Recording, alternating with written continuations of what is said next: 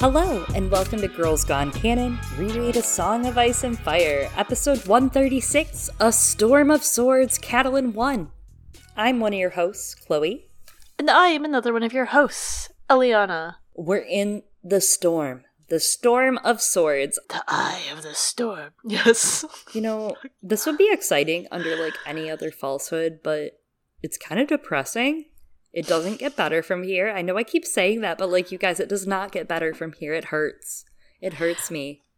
Yeah, there was kind of hope before, but now it's like, oh God, now everything's everything just starts sliding downhill, and it doesn't stop. It just accelerates. Or downstream, you could say. That's why it's called the Storm of Swords, you know?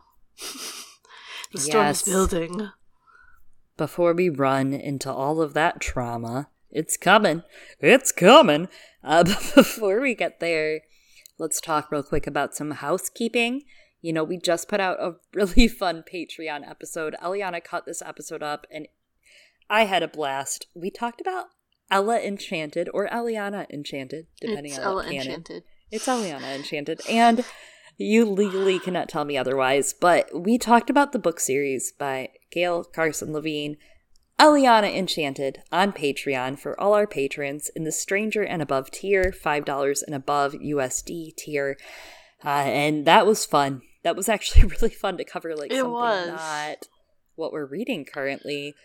I'm excited to do more of that. We should definitely do more of that, of just, like, talking about other books and series. Yeah, especially ones that don't leave us, like, broken at the end. oh, Moms yes. deserve happiness. Is what we do. We're we do. And yeah, that was exciting. Super exciting. And I think I'm really happy with what we put out there. And we even discussed the movie and how the movie makes me appreciate the book a lot more because the movie was so bad. It was so bad. You know, but that's Game of Thrones, right? Like, that's what Game of Thrones did mm. to us in a way. We were always being fashioned for this moment. And Game of Thrones yeah. did that fashioning. We were forged in that fire of mm-hmm. like, movies and shows that are bad versions of the stories they replicate. So really fun talking about Ella Enchanted, which, if you have not read it, youth fiction, fantasy story, wonderful, right? I read it yeah. when I was young. Eliana read it when she was young. There, there's some, spoiler alert, some great talking about, you know, reading in the bathroom when you're pretending to be pooping as a child. I think we can all relate to that. That's why I'm bringing it up now. So if you are into youth fiction, if you haven't read it, take a quick peek. It's a quick story. It'll take you a day or two to read. And uh, oh, if let's. you have read it, come by patreon.com slash girlsgonecanon. And that is not the only thing you can do over at our Patreon, because patrons in the Thunder tier, the ten U S dollar tier and above, have access to a couple of really fun perks, right? Like, first thing, our Discord. Yes, as Chloe said, patrons in our Thunder tier and above get access to our Discord, where once a month we do a brunch slash happy hour on a weekend. And this coming September, I think it'll be on a Sunday. I don't know which one yet. We yeah. will have to figure that out. And, you know, this last one was congratulations themed, but it, a lot of things happened. There was a there was a strange sing-along, and it was a lot of fun. It, I wouldn't I even say strange. It was like the sing-along that was promised. Our friend Jimmy wrote this amazing sing-along, this amazing filk song, right? This yes. fan song to The Summer of Catelyn, or The Summer of sixty-nine by Bryan Adams. And some of us have emotional ties to the song. Uh, now, now, if you were at the brunch, you have to have emotional ties yeah. to the song. We all sang it. It was a blast. We have to post that somewhere. We have to. I have to cover oh, it. Yeah, I'm the, working the... on it. But okay, I can. I can join. I can listen to the song. I I know what mm. song it is. I've just never. I think you know. It was the summer Do you know of I mean? Cadillac. You like hear yeah. it in in like the no. Cultural, I don't like, know what thing. you mean. Uh, if you were at the brunch, you know that I. I disclosed a major personal fact in eighth grade, age fourteen here in the Americas. Uh, you know, I I went a little forward and tried out for the pom-pom team. And the pom-pom team did Summer of sixty-nine by Bryan Adams. I stole my parents' record of this. And by record, I mean it was a, a tape. It was a cassette tape. People listen to those sometimes. And yeah. I stole that, listened to Bryan Adams like crazy to try out. My best friend got in. I didn't. very oh. personal song to me, Eliana. So yeah, uh, Jimmy really, our friend Jimmy chose really deeply for this cover, this Filk song, and crazy things happen every brunch. We play Jackbox games. We give away free art prints and free fandom fun accessories and other things to at least three lucky winners every brunch. And the Jackbox games are always the craziest, truly. Everyone gets a little wild during those, but otherwise we're just like, I don't know, everyone's being themselves, and I love that. I love Discord brunch and happy hour so much. Yeah, and speaking of giveaways, if you know of any more His Dark Materials fan artists who have physical goods, like physical prints, or uh, things that they are making, please send them to us. Send us a tweet or a D M at Girls Gone Canon, C A N O N on Twitter, or like girls gone canon at gmail dot com. We are, we are on the hunt for a couple more, so let us know if yeah. any any of them cross your radar, show up on your alethiometer. And even if not just that, if you have any A Song of Ice and Fire yes, fan true, artists you're true. really digging, please send us some photos and some links to the, the places that you're visiting and what you like lately. We're always looking for awesome fan art, and if they have a shop, the better, because we love to just give away some awesome art. I'm so in the process of just buying A Song of Ice and Fire fan art and covering my home with it right now. I think everyone should have that in their house.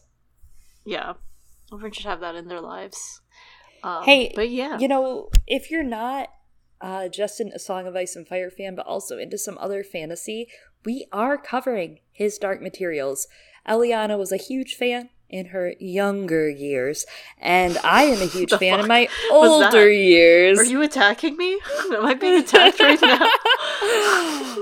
So, as I said, if you're into His Dark Materials, please listen to us, because we have covered Northern Lights slash The Golden Compass, The Subtle Knife. We're three episodes in on our Amber Spyglass coverage, and we've already finished the first Book of Dust, La Belle Sauvage. It's a blast. It's a great series. Eliana got me into it. I, I have to say I am very grateful and thankful to her for getting me into this very sad fucking series. So if you want to be fucking depressed about another fucking youth fantasy series, come on over and listen to His Dark Materials, because it's it's deep, man. Yeah. It's real. But if you want to be the opposite of depressed, go listen to our Ella Enchanted episode. It's nothing but dopamine, just like dopamine hits left, right, dopamine, dopamine. Yeah, Usher's being very pleased. Well, things that please us are when we receive emails and tweets of note. What? No, we got an email, we got a message from one of our patrons, one of our good friends, a top... Top mind, a top contributor over at Girls Gone Canon's Discord. And honestly, no, I, I'm not being facetious, though. This is a great email. It's a great message. And Amy sent us this message. It says, as a lot of us have been discussing throughout Girls Gone Canon's Catelyn coverage, Catelyn's story is largely about her finally admitting to herself how much society sucks and it failed her as a person before and during A Song of Ice and Fire. For Catelyn, A Storm of Swords is the book where a lot of these thoughts finally swim up got 'em, to the surface, building up to an explosive implosion at the Red Wedding. I think the scene in Catelyn one, where she realizes what Hofstra did to Lysa and her reaction, demonstrates just how much she's changed from the beginning of A Game of Thrones and the tone for the rest of her story. I think Catelyn at the start of A Game of Thrones would have rationalized what Hofstra did. In this chapter, she does not do that. She acknowledges what he did was terrible and that it deeply affected her sister her entire life. It's interesting Catelyn doesn't herself offer words of forgiveness to Hofstra, because earlier in the story she did. She expresses to him he's done nothing that needs forgiveness. But now, after this chapter, she doesn't offer that comfort, which it's easy to say to a dying man. But she does ask Lysa if she will forgive him. I see this as if she's asking herself if she can forgive Hofstra. Can she forgive him for what he did to Lysa, for what he did to her? I don't see this entirely as Catelyn offloading that responsibility. I see it as her expressing to Lysa she understands her pain and is asking rhetorically whether they can forgive that society that caused all this pain. After all, She says, and she thinks, she wasn't expecting a reply. This beautifully connects with the end of the chapter with Edmure. Yes, Catelyn, days into finding out her babies are dead, reacts poorly to Edmure, possibly preventing her from getting Sansa and Arya back, even though she knows he had to do what he did. She's grieving. She's desperate. I'd argue her reaction is coming from a deeper frustration, right? That he had more freedom and control over his life than she and Lysa ever did. She knows it's not his fault and loves him deeply, but we all take things out on the ones closest to us sometimes. Oh, I feel that. I'm sorry, Aliana. I love you, girl. Which is um. possibly House Tully in a nutshell. Our love. P S. I think Catelyn asking Lysa, rather than just asking herself more directly, is an example of how she can't acknowledge how badly the system, including those that she loves, like her father, has failed her until the very end. X O X O, Gossip Amy Allison. I mean, Gossip Girl. I mean, Amy Allison. You know, both of the letters that we received, and we'll get to the next one in a bit, end with X O X O, and I just want to flag Gossip that. Gossip Girl's influence. I agree, and I thank you everyone for doing this for us. And thank you, Amy, for this letter and for these thoughts. And yeah, I, I love this idea that you're asking the question of can is, is Catelyn finding that she cannot forgive the society that has caused this big pain to herself and her sister. Also that, you know, she sees her brother as part of that, right? With her brother being able to have more of this freedom and control over his life. And I think we'll find her wrestling with that question throughout the rest of the book, whether or not she can forgive this society. And it ultimately ends up, right? She never even gets a chance to decide that because it's all cut off before she can make that decision. And the harms that come to her, interestingly, come from someone else who finds they cannot forgive the insult that society has borne against his family, Walder Frey. And so I, I guess she doesn't. But when it comes to Lysa, I just, like, I don't know if... I don't think Cat's offloading the responsibility either, as you said. But I just mm-hmm. don't know that it's Cat's place to decide and to give Hoster that forgiveness. Because the harm was against Lysa, not against Catelyn. So I guess she could... Em- offer him something, but I think ultimately she knows that whatever she gives him is empty and it's not hers, and and that's meaningful to her. And then when we come to the point of Edmure, I love the point that you made, that she reacts badly to him partially out of a frustration, perhaps even jealousy, of the freedom and control he has over his own life. And besides that, it's that Edmure has freedom, but he also has power and control over Catelyn's life, Catelyn's fate. And more than that, as we see in the orders that he gives towards the ends of the chapter, the fates of Catelyn's children, whereas Catelyn has none. She has no freedom, she has no power, because in a huge gamble, she sacrificed what little power society gave her and her freedom in the hope of reuniting with her daughters, and Edmure jeopardizes that. She gave everything. Yeah. yeah. I completely agree with this. This is uh, great aspects from both Amy and from both you. It's so hard just to even accept, like, any grieving you do feels half-assed. You can do nothing. And this chapter is absolutely, as we'll talk about, just like Catelyn's lack of agency over everything. I uh, I definitely agree that, like, it's not Catelyn's sin to forgive, right? Like, it's not, she can't yeah. just go giving forgiveness out for something that, like, she can't. She didn't suffer that. Uh, we'll talk about it as we go along. It's not her place to forgive Hoster. It's not at all. And that comes up very prominently in this chapter. And it's like, we've spent so long feeling bad for Catelyn in these aspects, right? And that she was sold off like cattle in Cersei, right?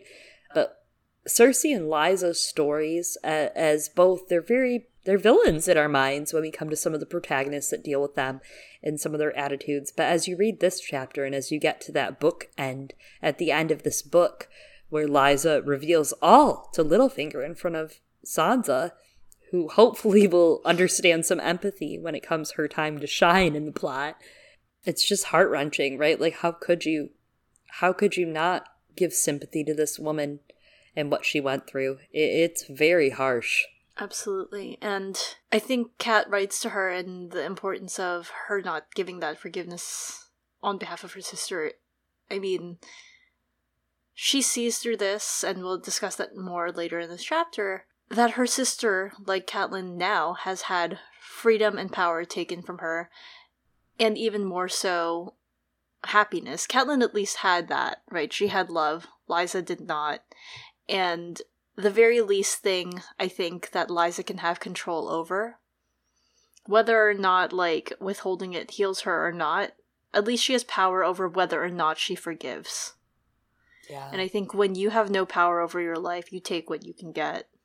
Yeah, that's, you know, uh, did you did you watch In the Heights, the movie version? I started it and then I got distracted and have not finished it. I get it. I get it. I'm not going to pressure you right now, but I just got distracted. Definitely finish it. There's this moment where uh, Abuela, you know, she's the, she's the grandmother of the block. This woman who has, like, just given her life to, like, watching these children grow up to adults to succeed around her. And she has this moment where she talks about the little dignities that she takes, right? And mm, and yeah. Sometimes it really makes me think of these reveries and these dignities that the women in A Song of Ice and Fire take when they have nothing. I mean, even mm-hmm. Cersei, right? Even Cersei, when she has her moments of dignity that she grasps out of the thinnest of air because she has nothing else from these people that just, like, put her down. Mm-hmm. I think about that a lot, just like the, the delivery. I've seen the bootleg version of this musical. I have not seen it in person oh. in a theater. I don't know, is that Bullwinkle? We don't know what that is, but I, I have not seen In the Heights in theater.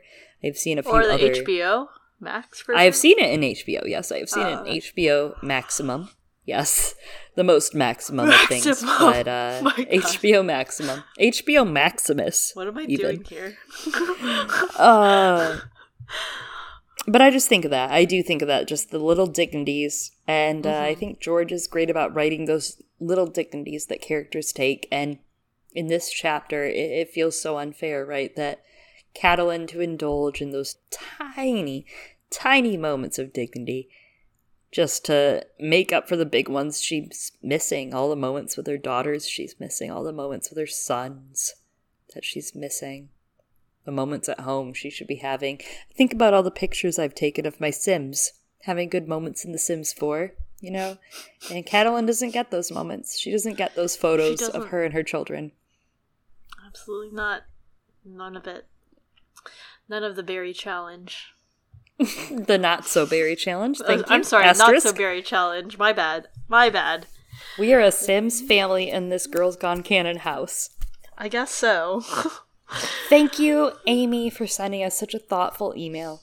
It was wonderful, as per usual. But we do have another email, another email to speak of. Yes, and this one comes from our friend Mary, whom you may all know from the Learned Hands podcast. And Mary starts with, "Hello, wonderful friends. I didn't connect with Kat when I first read the books, but the past couple years, she's become the P O V that hits me most profoundly. Part of that is because I have kids now, and I'm trying to raise them amid COVID, lol sob. But one thing you both made me see is the mounting exhaustion in her chapters. And God, the way you cut to the raw core of her feelings about waiting and waiting. Ugh. Nothing she can do is enough in, like, a thousand ways, but she keeps going. Like a zombie, even. Eyes emoji, grimacing emoji. Not to get in feels, but I relate to that a lot. And so... definitely, Catelyn needs therapy. Chloe, you mentioned your feels for the good that won't come out. And gosh, it reminds me of Kat. I apologize for this thought. By Rilo Kiley, sorry. Listening to your wonderful episode with Monero and your minisode with Nauticast, and generally thinking my merry thoughts, I've been meditating on the duty theme and its relationship to the House Tully words in Kat's arc. So I wrote up these thoughts. Wallowing with Jaime in Reveron's dungeons, it's a sense of duty that shatters for Catelyn, and in particular her faith that doing what her family demanded of her, but society deemed moral and right, had any kind of reward. Jaime helps her let go of the belief that doing the right thing means, eventually, everything will work out for you, and that if you just wait, you will get the good you deserve. So Cat, at her most desperate and reckless, embraces the lesson years of waiting taught her. Duty is the death of love, the real love we hold and cherish. She swore and swore for duty, for honor, but those promises didn't save her family, and they didn't fill her soul. Brandon chose duty, Ned chose duty, Rob chooses duty. Duty chooses Catelyn, and Catelyn, dutifully, accepts. But duty and the love Cat wants, they're adversaries. Covered in shit, the cell tells her, duty is a thief that chained shut your husband's soul, stole his body from your bed, and took your children from your arms. Relentless duty will demand you give until you forget yourself, until you're a husk, dead and walking. Catelyn, waiting and waiting for the love she is supposed to have won, is parched. I mean, she seemed pretty thirsty in that cell. Um, love delayed, love denied, calcified into resent. What chance does Cat have for life without her daughters? Can she even have this one hope? She'll be good, she'll do her duty, if the gods who fail her again and again grant her this one mercy. But of course they do not, as far as she knows at least, and, well, we all know how that turns out. In that sense of almost inhumanness and resentment, that duty stole love from her, that hits me most in these chapters. As Maester Aemon tells John, we are only human, and the gods have fashioned us for love. So when the love you have left is stolen from you, what is left of your soul? X O X O.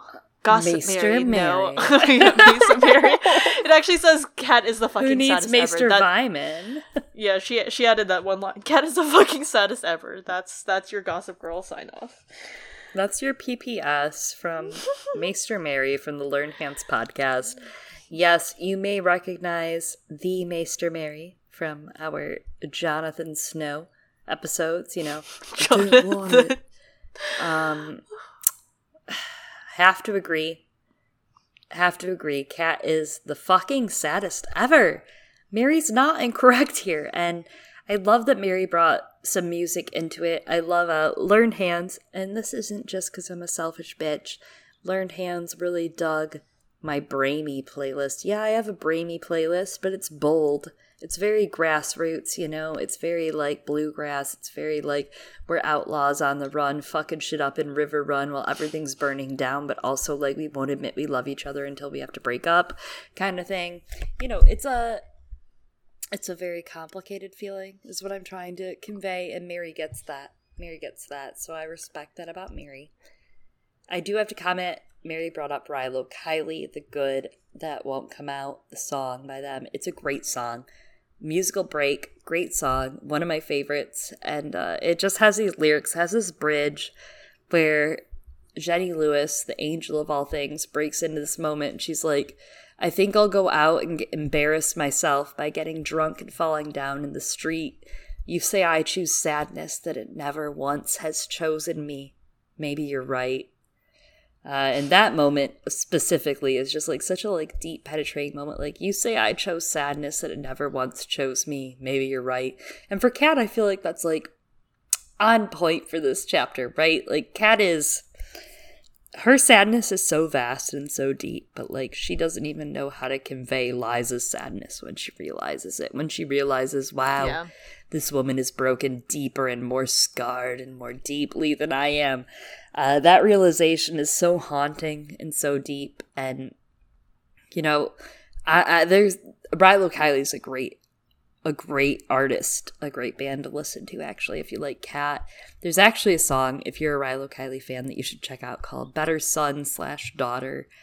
Uh, and I think it has some bearing as we move through this end of A Storm of Swords and as we break into maybe another book later, you know?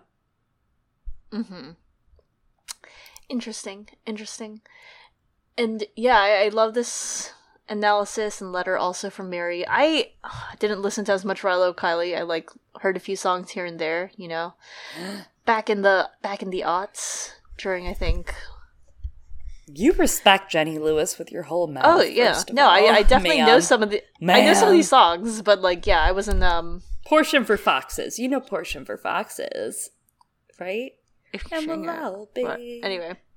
Oh my god! I definitely know Better Son Slash Daughter, but I think what's really interesting that Mary has done in this letter, besides pointing out how Brandon, Ned, and Rob all choose duty, another Stark-esque character does too, and Mary brings this up explicitly in these connections of how John's story also really intertwines with duty, and.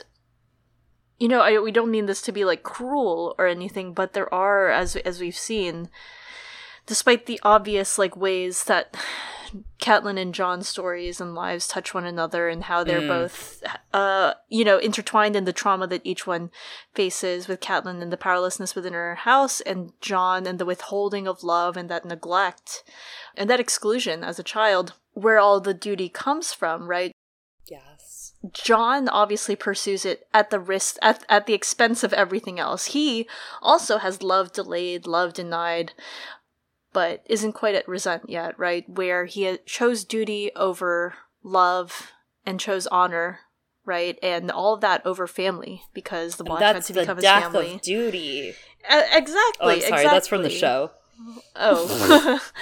Well, also, and, and like, to, it's interesting to contrast them, too, because Catelyn gets to easily choose duty, right? She can do all these things within that name and accept it because she was born into the confines of a position where duty, A, is foisted upon her, and B, I mean... Again, she has power within that system in many ways, right? Whereas John is born outside of that system and is always going to be representative of how, especially to Catelyn, is representative to her of the way that one flouts duty and is, uh, and he internalizes this, this idea that he is a mark of dishonor. So, um, yet, I, again, there's, I think, a way that their themes really intersect. This chapter especially, there feels like a bunch yeah. that they're, like, really intersecting at as far as John's feelings of what he owes, especially to Corin Halfhand, or Co-Morin Halfhand, and Catelyn, to what she owes to her family. And uh, this chapter is, like, certainly a big moment for Catelyn that she's hoisted on her own petire, if you will. Oh my god. I hate everything. Anyways, um... so... Thank you to everyone for writing in to us. Yeah, if you want to send us your thoughts on a chapter, please do. We love emails. Eliana loves emails and reviews. She she loves it. She gobbles up that shit. So send us an email over at girlsgonecanon at gmail dot com, C A N O N. Or you can send us a tweet or a D M over at girlsgonecanon at Twitter. But, but... You know, a lot of people are really expecting a lightning round, Eliana, during this episode. And oh, really? I, I hate to break it to them, but it's not going to be a lightning round. It's going to be a whole storm of swords. Wow, of swords. Eventually. Got 'em. Swing, clang, swing, swing. No, but first we will start back at A Clash of Kings, right? When we last left Catelyn, this is Catelyn one, A Storm of Swords. And when we last left her, it was in A Clash of Kings with Theon five. At his sister's entrance and request, Theon refuses to abandon his conquest in Winterfell, even though his nightmares say he probably should too. And then that brings us to the Blackwater Boogaloo. A lot of things happen, especially in Sansa five, six, and seven. Sansa tries to give hope to the ladies in King's Landing against the horrors of wildfire and war awaiting them. Cersei is a really mean drunk. Sandor is also a goddamn mean and sad drunk. So is Dantos. Oh yeah, and thanks to the Tyrells, they all actually survived this one. Yes, and that pulls us into Davos three. Things are bad. Things are bad. And then, lastly, in the Blackwater Boogaloo are Tyrion, thirteen and fourteen. Things are also bad, and Tyrion must lead a sortie. Podrick Payne saves his ass, though. True. We leave the Blackwater Boogaloo to get into Daenerys five. At Zaro Zoan Zoxis' warnings and an a- assassination attempt by a manticore, Dany concedes to leave Karth forever with some new men in arms. And then we have Arya ten. Arya uses Jaqen's coin and her own quick thinking to escape Harrenhal. Sansa eight. Sansa is set aside to her happiness, but she also is given her own gift of death. Hmm. Theon six. Ramsay punches Theon's dumb face. It's true. Tyrion fifteen. Tyrion wakes after the Blackwater, missing just a little bit of his nose. Just a bit. Jon eight. Jon must play the role of the betrayer, of a craven, murderer, damned. That was pretty good. You did pretty Thank good. Thank you. Thank you. That brings us to the end of A Clash of Kings. Bran seven. It was not dead, just broken. Like me, he thought. I'm not dead either. Ugh. Wow. That's hurtful. It's hurtful. I'm in a little pain, so take us into a storm of swords. Yeah. We come into storm, and it's a storm because the sky is crying. It's crying swords. Our eyes are also crying swords. Um, the prologue. Chet has lived his ultimate incel lifestyle here on the wall, but now it's time for something new. Betrayal. But first, the others. Jamie won. Jamie considers breaking his oath, but instead he marvels at Brienne's sense of duty. Yeah, he does. You know what I mean? He marvels. yeah, he, he actually he does. Marvels, he marvels. Really, you know what I mean? He's like, oh, oh God, that duty. Oh my God. He's like, maybe fucking my sister is the only one ever wasn't a flex. but, but if fucking Brienne was the flex, Jamie asks. Actually, though. Well, speaking of fucking other women, um, I do want to highlight, because this is kind of, these these are important to Kat's storyline. They come up in Jamie's chapter, and this is essentially what happens right after the last Catelyn chapter in The Clash of Kings. Where, I mean, these are these two paragraphs, basically are all of it, of, they'd all done a deal of vowing back in that cell, Jamie most of all. That was Lady Catelyn's price for loosing him. She had laid the point of the big wench's sword against his heart and said, swear that you will never again take up arms against Stark nor Tully. Swear that you will compel your brother to honor his pledge to return my daughter safe and unharmed. Swear on your honor as a knight, on your honor as a Lannister, on your honor as a sworn brother of the Kingsguard. Swear it by your sister's life, and your father's, and your son's, by the old gods and the new, and I'll send you back to your sister. Refuse, and I will have your blood. He remembered the prick of the steel through his rags as she twisted the point of the sword. I wonder what the High Septon would have to say about the sanctity of oaths sworn while dead drunk, chained to a wall, with a sword pressed to your chest. Not that Jamie was truly concerned about that fat fraud or the gods he claimed to serve. He remembered the pale Lady Catelyn had kicked over in his cell. A strange woman to trust her girls to a man with shit for honor, though she was trusting him as little as she dared. She's putting her hope in Tyrion, not in me. Perhaps she is not so stupid after all, he said aloud. That feels fitting, right? Like, I keep, like, accidentally coming out as a Tyrion stan on here. Like, slightly. Like, not in, like, a... Have you noticed it lately? Is it, like, a problem? Like... Yeah. I don't mean it. It's just, like, no, I, think I think Tyrion is feel. an example, right? Like, I think... Exactly. Like, I think he's being made an example of in the very end of the story, hopefully. And that, like, he is... You know, like, I personally, as a half-shitty person, too... I get it. I get it, Tyrion. I don't know. I'm glad Kat understands capitalism going on here. Like, that she had Ooh. Jamie and she let him go on purpose. And that, like, Jamie also understands it. She's putting her hope in Tyrion. She knows Jamie is not maybe to be... I wouldn't say trusted. It's just, like, if there are other people you can put more hope within. Other people who... you know, they, they just have more follow-through. I think Jamie has follow-through just on the wrong things most of the time.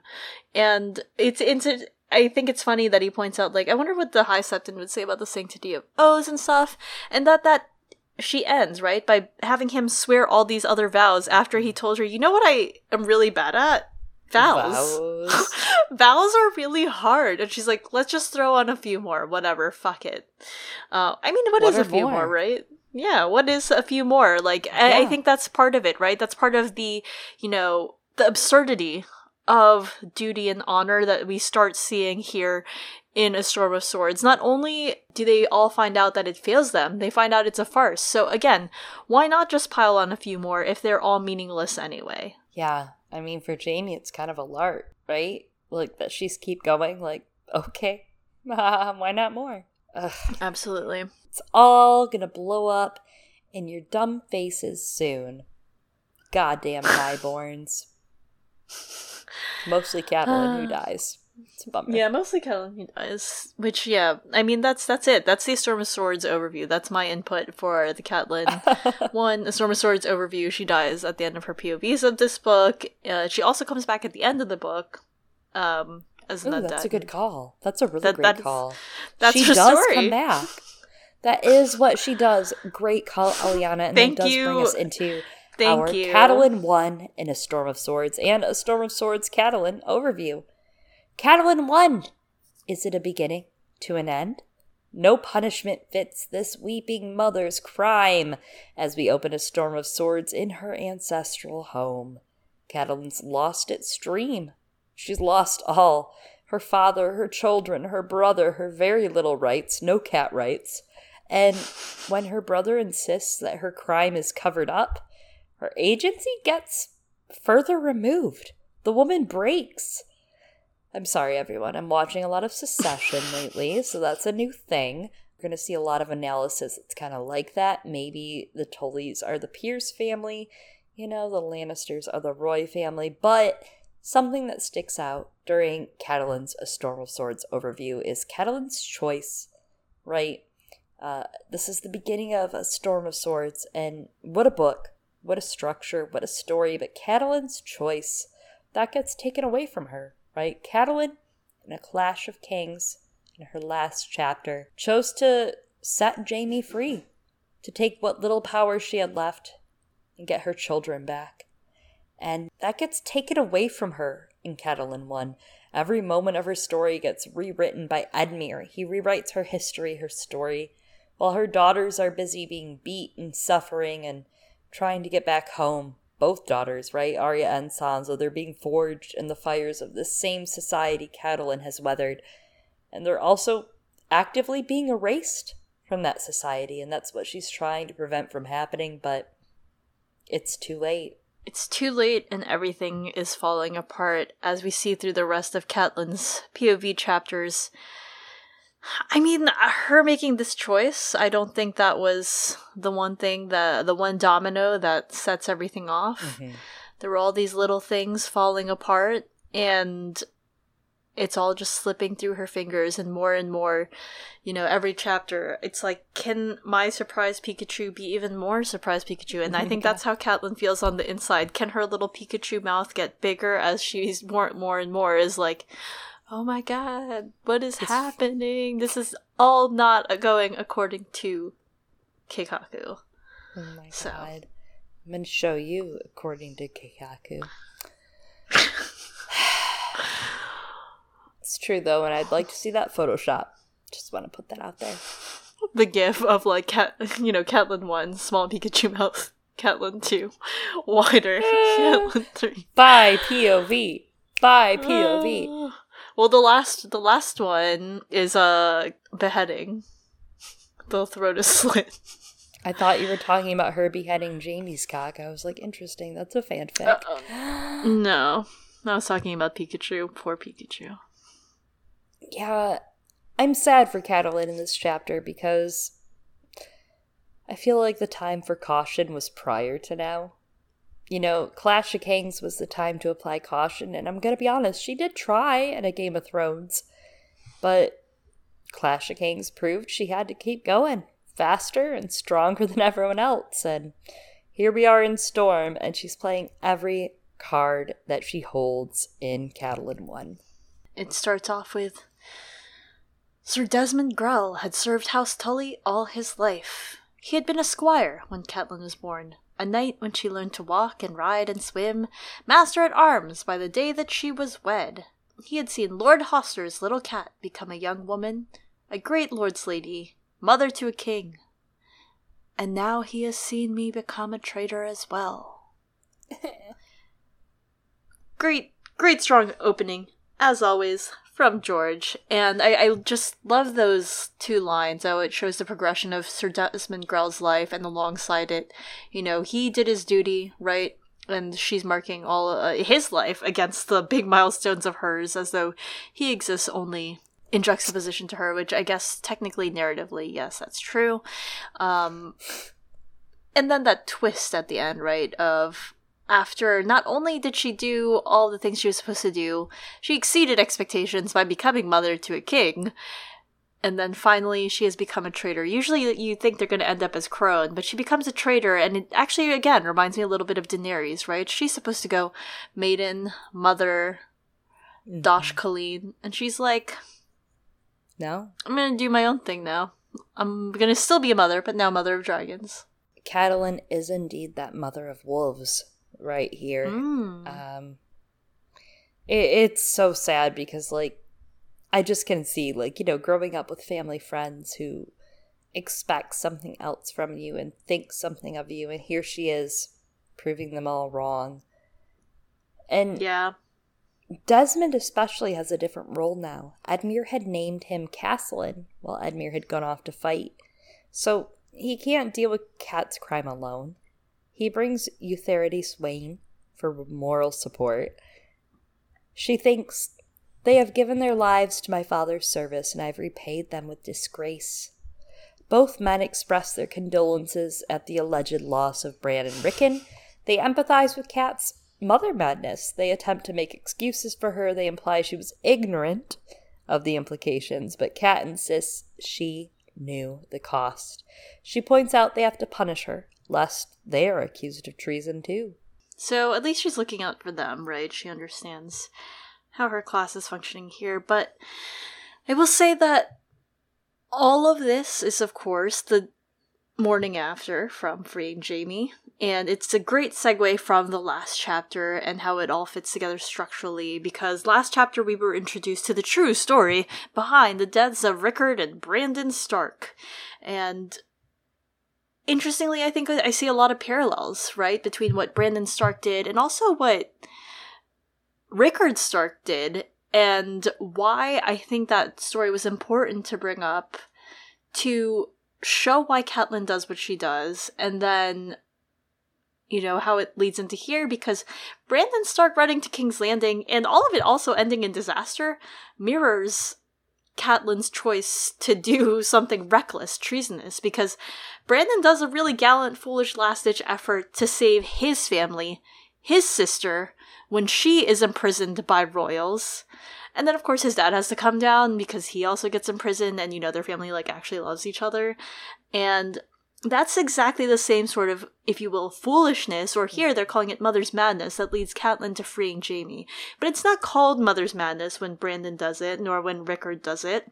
Granted, of course, Brandon, I mean, he essentially also committed treason, because he's going in there and he's yelling, I want to kill the crown prince. And I, I think that's that's a pretty explicit, like, admission of treason, you know, that that that's pretty bad. Out loud. And the, but again, Uh, yeah, right? The motivation, though, behind both is the same. The desire to save uh.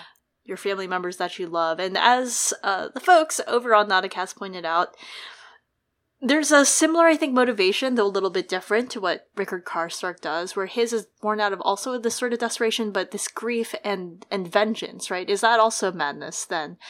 They don't seem to call it that, but there is, of course, a difference between murder and whatever. That's just hot-headedness. And also, I think, you know, what's at play here is, because Catelyn brings it up multiple times throughout this chapter, or other people do, and she questions it. She's like, mother's madness? Was I mad to do this? Or was it deeply, actually, very rational? Anyways, the act that women or that mothers do and are equated to madness, when these kinds of like ridiculous spur-of-the-moment things are expected of men, as it was of Brandon. Or for example, Jaime's treason, where he kills the king. Interestingly, that's never called madness. That's that's just treason. I mean, it, it really that's was. That's just hot-headedness. It was, and I mean, it was treason also. But it was right, probably. But the assumption of women being soft of head when they go against laws or like these unspoken societal laws or the explicit legal ones, and also all these in-betweens of gender expectations. I think this phrase of mother's madness is going to maybe come up again later in the story, but with a kind of different meaning with, as we brought up earlier, Daenerys' story, right? She's a character that is seen as a mother, it's, and she's probably going to have this narrative of madness foisted onto her by not only the men around her, but probably the whole country, so... You know, when I think of women uh, and the mother's madness and this kind of plot, right, like this kind of story carrying forward, it makes me think of Helena Targaryen from hmm. The Dance of the Dragons, right, who lost her children, who had to watch them die in front of her. It, it makes me think of Helena being a Catelyn-type figure kept alive to see these horrors in front of her that she really didn't ask for, necessarily. Mm-hmm. Some people may claim she asked for them. It's an interesting point to bring up also because, I mean, Helena, right, is characterized afterwards with this this great grief, maybe yeah. a psychotic break, and I kind of wonder... Makes me think of that. It also makes me wonder, is mother's madness a phrase we should be thinking about in regards to Lysa? I think so. I, I do think so, and this chapter might be my, like, Lysa Defense Squad chapter, just because, like, it's so fucking sad, dude. It's awful. Yeah. I would hope that in like my worst moments anyone would offer me any thought of decency. You know, I hope anyone would spare me the thoughts I think about Lysa, because like I've had some shitty moments. I haven't always looked great to the public, but poor Lysa, she didn't deserve this. No one deserves that. You brought up earlier, like, interestingly, you're starting to feel much more sympathetic towards Tyrion. I think Lysa and Tyrion, they're part of the same thesis in this book, right? Of trying to understand, like, you know, sometimes sometimes horrible things happen to people, and as as you pointed out earlier, the person breaks, and, and yeah, Tyrion, that that's part of why he seems so sympathetic. So we watch that journey through him, and here with Lysa, it's more of we're starting to get that background of why she is the way she is. It's told in a different temporality, but similar similar ideas. Yes. Well, the two balk at putting Catelyn in irons, and they're like, what if we put you in this super cush room? And she's like, what if you just let me be in my dad's room where he's, you know, dying? You can put a guard on the room. I promise I won't run away. And then Eutharides decides to give one last lecture. He's like, Desmond has set Robin Ryger to retrieve or kill Jaime Lannister. Don't you worry. All your crime will soon be gone. Catelyn then prays for Brienne's strength. She had done all she could do. Nothing remained but to hope. They move all her things into her father's room, even her canopy bed. Hoster's bed is moved to face the rivers, and when she enters, she goes to the balcony to overlook the riverlands, down the river where the Tumblestone joins the Red Fork. She's thankful the rivers are empty because it means Robin Ryger is not returning with her prisoner. I had to call out this language here, it was very sad. Her things were moved into her father's bedchamber, dominated by the great canopied bed she'd been born in, its pillars carved in the shapes of leaping trout. It just felt so eloquent, right? The bed she was born in, next to the bed that he's going to die in. Mm. It, it makes me think about how Minissa birthed her in that bed, right? With those leaping trouts in those corners. Minissa was the bed he truly dies in, right? The bed he died in back then. She's gone, and now Catelyn hopes any semblance of her can help him carry on to the afterlife. That's that's such a... great way to tie Catelyn's life and story together, and that of her family's. Mm. It's, it also just sounds like a cool bed. Um, it's beautiful, right? Yeah. Oh, to fuck between leaping trout. Oh my god. Catelyn wonders if her father is conscious enough to know that she's there, or if it's comfort to him at all, and she wonders how Hoster would react to what she did, if he would do the same had she and Lysa been captured by their enemies, or would Hoster condemn her and also call it Mother's Madness? And I think it's an interesting question. We don't get an exact answer, and we are going to get, though, more of maybe how Hoster might have approached this, some of his thought process, information to inform what he might have decided, though, through this very chapter. So, great question, Kat. Timely one. Timeless, if you will. Right, and it doesn't, like, increase in that feeling because the room smells like death. Like, it does not smell good there. Everything's getting more depressing by the moment. Catelyn is mourning for her sons and Ned, and she's praying, and she says, "It is a monstrous, cruel thing to lose a child." At that exact moment, though, interestingly, Hoster says, "Tansy!" Cat's like, "I'm not Tansy, I'm Catelyn, your daughter." And as Hoster silently, but not so silently, begs for forgiveness, speaking of the blood and the Tansy, Catelyn realizes, could there have been another woman in her father's life? Some village maiden he had wronged when he was young, perhaps. Could he have found some comfort in some serving wench's arms after Mother died? It was a queer thought. Unsettling. Suddenly she felt as though she had not known her father at all. "Who is Tansy, my lord? Do you want me to send for her father? Where would I find the woman? Does she still live?" Lord Hoster groaned. "Dead." His hand groped for hers. "You'll have others. Sweet babes. True born." "Others?" Catelyn thought. Has he forgotten that Ned is gone? Is he still talking to Tansy? Or is it me now? Or Liza? Or Mother? What a mood. When he coughed, the sputum came up bloody. He clutched her fingers. "Be a good wife, and the gods will bless you. Sons. True-born sons." Ah. The sudden spasm of pain made Lord Hoster's hand tighten. His nails dug into her hand, gave a muffled scream. Ah, what good balance, right? Uh, starting the book with Tansy. I mean, Jamie was there. We don't count him. But starting the book with Tansy and ending it with Sansa Seven, right? We have in Sansa Seven, Liza.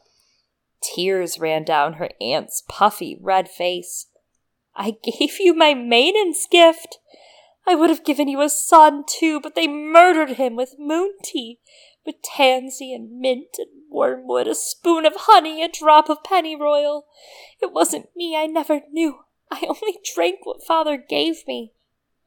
Ugh, it, it, mm-hmm. It's such desperation and sadness, poor Liza. And, of course, it's indirectly setting up Jane Westerling, right, who shows up in the very next Catelyn chapter.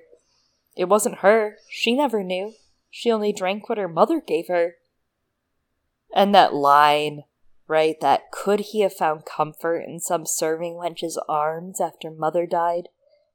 It's so devastating that here Catelyn is realizing, what if we never know our fathers, right? What if we never know our family? It, it, we start with Hoster's mystery at the very front of the story, but we end with Tywin being found in comfort in some serving wench's arms, quote-unquote, right? Mm-hmm. In Shay's arms, idolizing their parents, not knowing that truth behind them.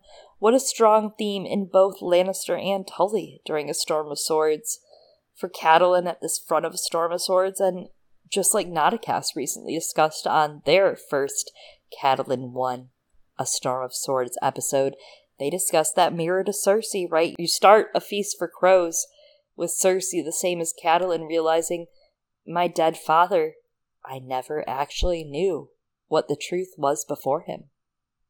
Absolutely, and Catelyn finds that it's a much darker truth than she'd expected, and I feel like it's interesting because Catelyn is ready to accept it as true, though she's not sure who her father is anymore in that moment, but she's not necessarily ready to accept it as fine. But she can accept it as true because of her own experiences that hammer home to her that even the most honorable of men, break their marriage vows and have bastards, allegedly. Uh, and whereas Cersei is uh, too unwilling to let go of that image of her father. She wants it hidden that this ever happened, that Tywin ever was in the bed of another serving wench or was ever in the bed with Shay, whereas Catelyn tries to find Tansy in order to seek answers. And Catelyn, after having everything else about the world shattered before her, is ready to finally shatter that last lie that, to be honest, actually most people shatter during adolescence slash early adulthood. And I mean, I guess she's only thirty-two, but most people get to this point much earlier, is all I'm saying. And that's the lie of our parents being perfect superhumans, right? She's learning that her parents are imperfect. Her parents are human, they make mistakes, and unfortunately, Hoster made huge mistakes, uh, mistakes that, like the mistakes of many parents, are deeply hurtful to their children, which, as you said, Chloe, ties nicely with the end of this book. Uh, not the Stoneheart part, but, and not just the beginning of A Feast for Crows, but with Tyrion, right? He undergoes the same dilemma as he comes upon his own revelation about his father. Um, not just, you know, finding out that his father was sleeping with women or other women still, but that his father, as Hoster did to Lysa, has committed a great hurt against him, you know, amongst the many other hurts that uh, Tyrion has endured at his father. But, um, you know, and whereas Cat's discovery may be considered the anagnorisis within the terminology of Aristotle's poetics, when it comes to Greek tra- tragedies, meaning the movement from ignorance to knowledge in which the true standing of things is revealed, especially of a person's nature, unlike Tyrion's discovery, unlike his anagnorisis of Tywin, Catelyn's with Hoster is not followed by the peripetia, right? The reversal of fortune. And so Catelyn's story never actually gets to a point in which catharsis is possible. There is no purification of the story, and with satisfaction and happiness denied her in life, her narrative instead seeks that story catharsis in the continued afterlife with revenge. And I don't think you can really purify things with a, you know, more death of innocence, but uh, that's that's the point, I think. No, that's so well said, because it's like, how could she? There's no movement to be made at this point, right? With catharsis, mm-hmm. it's it's over. This is closure's gone. Well, you know that happens from the whole murder thing, and yeah, it happens. We'll talk about that as we get into A Storm of Swords. But well said, Eliana. Maester Aemon comes in to give Hoster more drugs to put him to sleep. Cat discusses who Tansy may have been with him, and Cat comes up with one possibility with Aemon. But then it turns out the woman's name is Violet. She was a woman that used to come to the village often, to the city often, to River Run. Aemon apologizes. He's like, I can only talk a limited amount. I'm not really actually allowed to talk to you, uh, by the way, haha, fearing that Cat might use her position and history with River Run's folk for more hijinks, which, of course, reminds me a little bit of Ariane's chapters, which we've covered, right? She wasn't allowed to talk to the girls very much. They wouldn't speak back. They stayed silent, all the serving maids that came to her. And Cersei as well, later on, right? She trades out her servants daily. She doesn't, but they do for her because they can't trust that motherfucker, and I respect that about Cersei. You know, Catelyn wonders after what her father truly thinks, you know, past past the exhaustion and the whole death and old age thing. She thinks later at one point, must it all come back to blood? Father, who was this woman and what did you do to her that needs so much forgiveness? Which, mm-hmm. that's not too far offline with those Arianne point of views, right? Wondering what her father's scheming mm. really means, grieving the warrior she thought maybe he once was. And I do have to say that I love what Aemon says to her when she's like, was it news of Rob? And he hesitates, right? He's like, yes, my lady, it was. I can't tell you, though. Uh, if I was a, a tinfoil theorist, which once upon a time I might have been, I'd bet Rob was, like, sending word ahead of time, right? Like, he's hinting, hey, I fucked another chick, it's over. Uh, but now I, an older human, am like, oh, no, it's just phrasing. It's just phrasing, and Desmond's like, bitch, if I tell you I'm so fucked and I'm gonna get murdered. Yeah, he tells her a bit more later, but I like what you're pointing out with the mirror to Arion's P O Vs, because not only is Arion grieving the f- warrior she thought her father was, uh, I think you also see Arion has her own revelations of who her father really was, but it goes the other way, and then they become closer for a moment versus Kat and Hoster and those revelations putting distance between them. But I, th- I find Maester Aemon so funny. Um, you know, I think that he actually ends up talking to her, unlike the ones in Arion and Cersei's chapters, which kind of shows the importance and the respect that Catelyn commands and that the Tullys have in Riverrun. Uh, and maybe they also give and show that same respect to the household, and that gives her some like sort of proximity to them, except for that time in the dungeons last chapter where she was kind of mean to that man. Um, but Maester Aemon like divulges a lot to her throughout the chapter. Maybe he's like lonely and really wants someone to gossip with, but I also think it's pretty hilarious because Catelyn, when she first arrived at Riverrun, she's like, yeah, I don't really know Maester Aemon, and I don't really know if I trust him. I really liked uh my maester from my childhood, Maester Kim. Yeah, but Aemon proves to be a pretty decent ally, and I kind of find him just inter- just funny, kind of like Pylos. He's kind of like my my new Maester Pylos. They're all interchangeable to me. Does remind me a bit of Pylos. He makes me think of Theomore, too, that tells uh. Uh, them about the promise in the north. And I do think, like, Aemon is just so fresh and new, right? Like, he feels straight off the Citadel, and Mm. I think a lot of people have Aemon theories of, like, what he could be up to. Maester theories, right? I-, I love this, what we get later with Jaime's chapters. It was Riverrun's old Maester, with a message clutched in his lined and wrinkled hand, so Aemon's not young. I'm wrong. Aemon's face was as pale as the new fallen snow. I know, Jaime said. There's been a white raven from Citadel. Winter's come. No, my lord. The bird was from King's Landing. I took the liberty. I did not know. He held the letter out. So Aemon reads the incest letter later on, as we've already kind of covered in the Jaime chapters, and he's like, wait, what? Like, holy shit. The Tullys were crazy, but they weren't this crazy, right? And I feel for Aemon. He has to research Tansy. He has to research the Jaime shit. He has to deliver the Bran Rickon news. He gets seasoned really fast, right? Like, he also had to deal with Jaime often in that dungeon. What a what a poor motherfucker. Like, I feel for Maester Aemon. That's true. Yeah. I mean, he has to deliver the news. Also, he has to, like, shepherd this old, like, he has to shepherd this man into death, too. He gets here, and he has to, like, do all of this. So that's a great point. He's kind of just thrown into it, and uwu Maester Aemon. Ooh. Yeah. I like I like that uh, yeah, that reminder of he's just like, wait, what? I'm I'm so sorry. I opened your D Ms. Did not mean to there know that you suck your sister's clit, but yeah. Since we Did are I- here, I'm sorry I saw your sex. They were good sex though. You had great rhythm. Anyway. Uh... Well, when Maester Aemon leaves, Kat goes back on the balcony to, again, look for sails. She watches a lot, she sees a raven, and then when Maester Aemon returns, he's like, there was no woman named Tansy. Kat asks after the raven if there's word regarding Jaime, and nicely prods slash guilts Aemon into telling her what it said. He's hesitant, but, you know, he folds. Right? He tells her that Tywin has left the Riverlands. Robb is wounded, but fine. Saying it's no cause for concern. Catelyn, though, is concerned. Me, the reader, on a reread. I am concerned. And as she presses, Aemon finally is like, can't talk, literally ordered not to, got to go by. Yeah.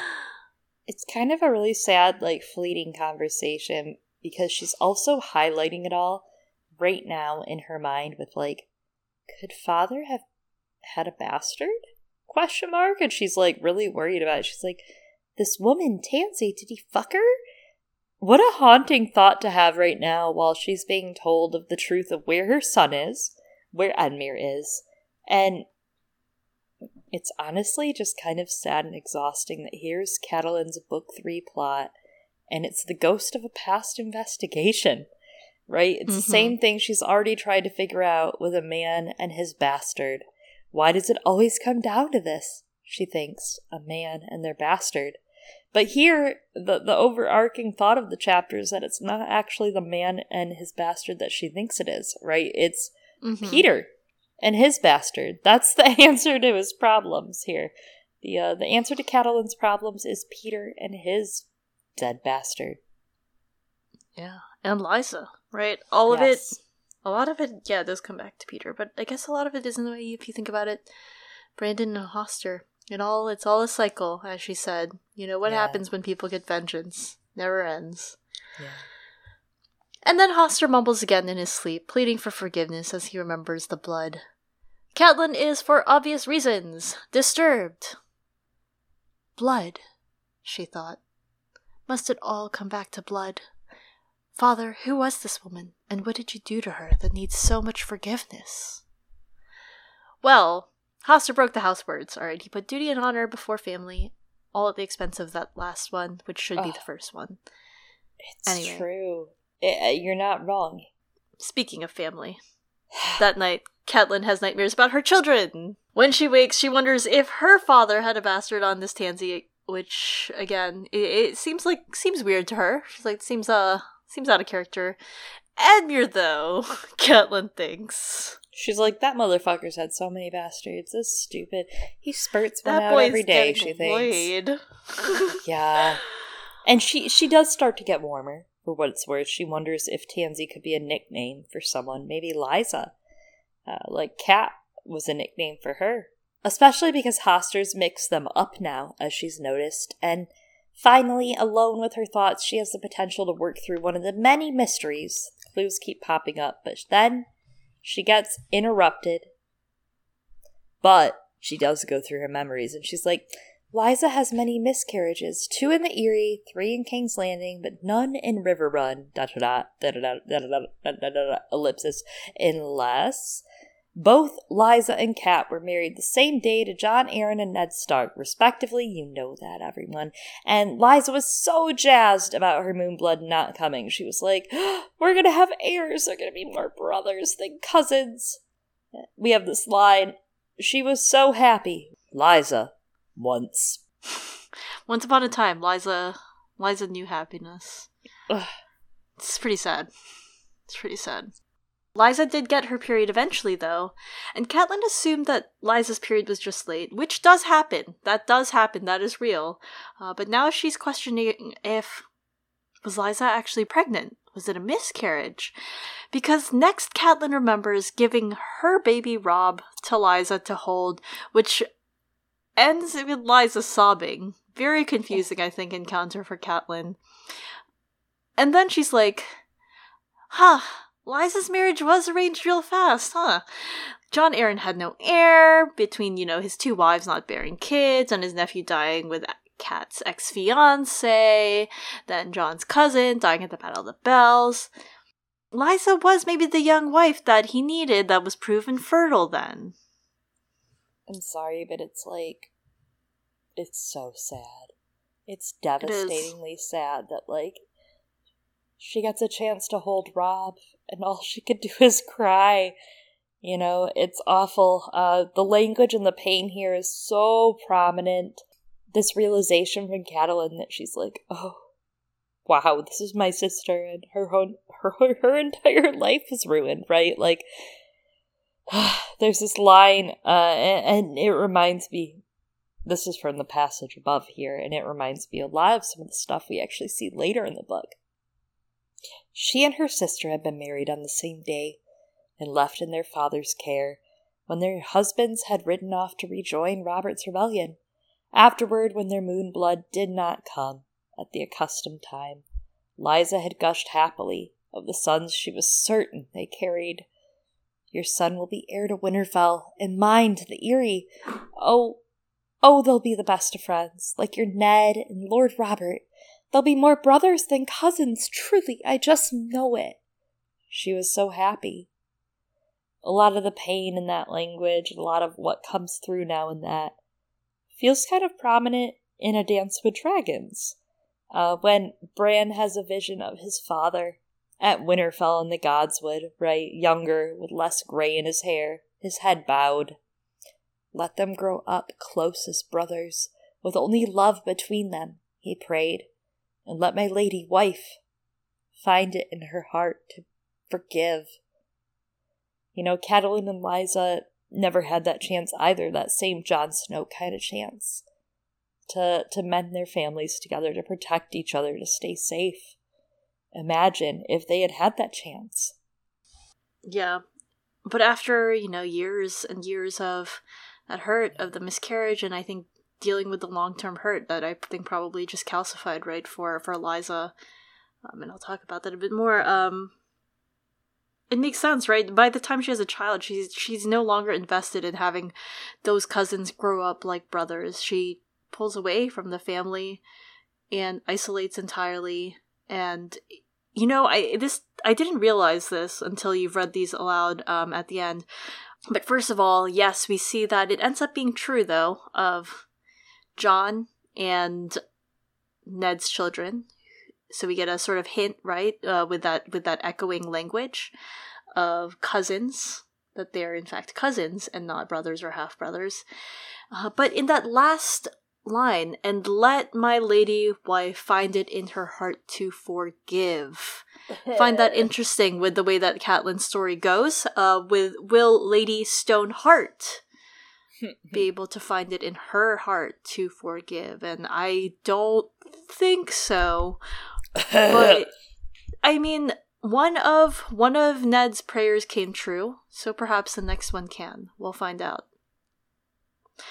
And you know, yes, though this pregnancy of Liza's slash the miscarriage was likely, I think this one, right, because it, it already happened before, the abortion of uh of the Peter's spawn. Pregnancy from Peter. Uh, this one was likely from John Arryn's, I guess, seed.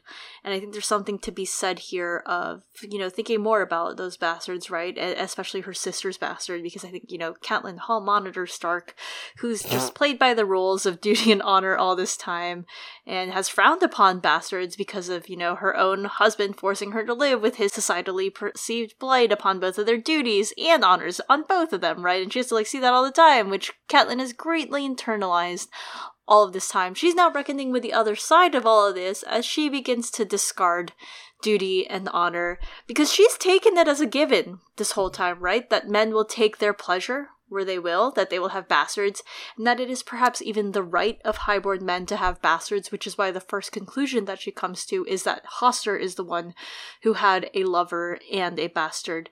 But we find out it's something else, because now the question is, all right, so highborn men get to have bastards. They get to have their bastards be public.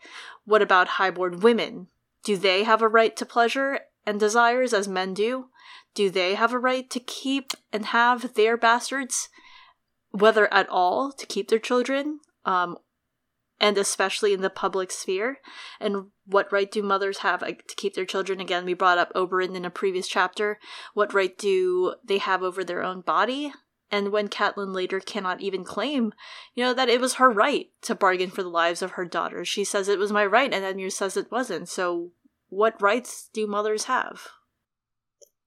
Yeah, and as we'll get to as we keep moving forward, like, it's obvious that's a fucking excuse, right? Because it turns out it's not just mothers. It's just they're like, what if women didn't have rights? Anyways. Yeah, so I think she's wrestling with that question when it comes to bastardy. She's like, I, d- yeah. Uh, I, I don't know. And at long last, finally, after all these other mysteries that keep popping up in Catelyn's chapters that she never has the time to think about, Catelyn has solved one of them. I'm so glad we got the time to sit. Now that she's in prison, she has time to go through this. She says to her sleeping father, I know what you did a bunch of summers ago. Oh my God. Uh, for Jon Arryn to buy the strength of House Tully. I don't know if you've seen those movies, but that is actually how it feels. Like, every single one I've them. ever seen. I've seen, like, three of them. Whatever the first three were. But every one I've seen, it's that, that's literally been how it felt. Like, I know what you did a bunch of summers ago. So, great recollection, Liana. Uh, Thank you. And and this quote, especially as her own daughter, Sansa, is about to be, you know, married, right? Mm-hmm. Wedded in holy matrimony. Oh, yeah. She thinks this, which I'm sure Sansa is learning. She was no longer an innocent bride with a head full of dreams. She was a widow, a traitor, a grieving mother, and wise Wise in the ways of the world. Ah, this is like, her entire being in comparison to motherless bastard damned, right? Yes. Like, for the very first time, Kat's titles, her rights, being a mother, they've all been stripped away. They don't fucking matter anymore. This is the closest she's ever been to being a bastard herself, right? Like, her only power taken from her. Not just power, but roles, right? She doesn't know what part to play anymore, and she's just swimming. Yeah. Floating. Treading. Treading. She is treading. She is treading.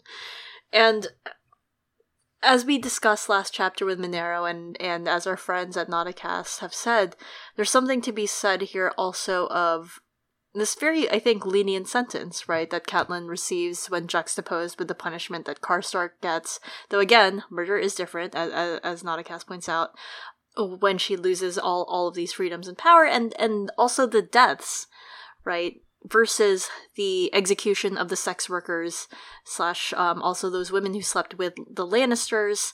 But when we look at the picture of these brutalized bodies of women who slept with whoever they wanted alongside the stolen agency of Lysa over her own body, and then finally also put all of that next to Catelyn's duty and her stolen freedom and loss of power, I think that rather than them being different from one another, they are all part of the same continuum of patriarchal control over women's bodies, because it's a society in which all of them are property to be used by men for men's desires, never for women's own wants or needs. And low-born women may be allowed some more sexual freedom. To some extent, they might be allowed to make a living off their sexuality, but only if it's with apparently the right men on the right side of the war or whatever, whoever, like, has power in that moment in the power structure. And even then, they are still subject to highborn men who may come and rape and assault them uh, whenever, however they like, with no consequences, as we see from Gregor Clegane or for the Boltons. And again, as Catelyn assumes, oh, it's normal for Hosser to have had a mistress. This is this is accepted.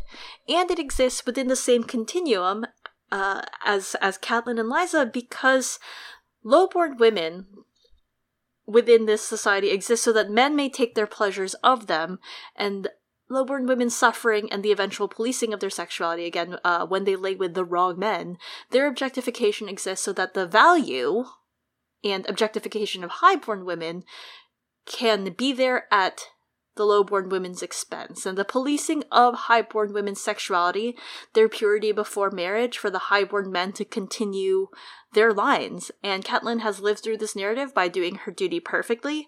She has never once considered it, considered it until now, when she's like, well, I don't have a fucking duty anymore. She's bought into the system of injustice for the little power that it has afforded her, that she's been able to navigate. And I mean, we see her use it, right, in the dungeon. And she's losing all of that now. But the violence exists on the other side of the spectrum, just differently, as Lysa is forced to abort a child so that she may be more marriageable, so she can maintain the illusion of purity.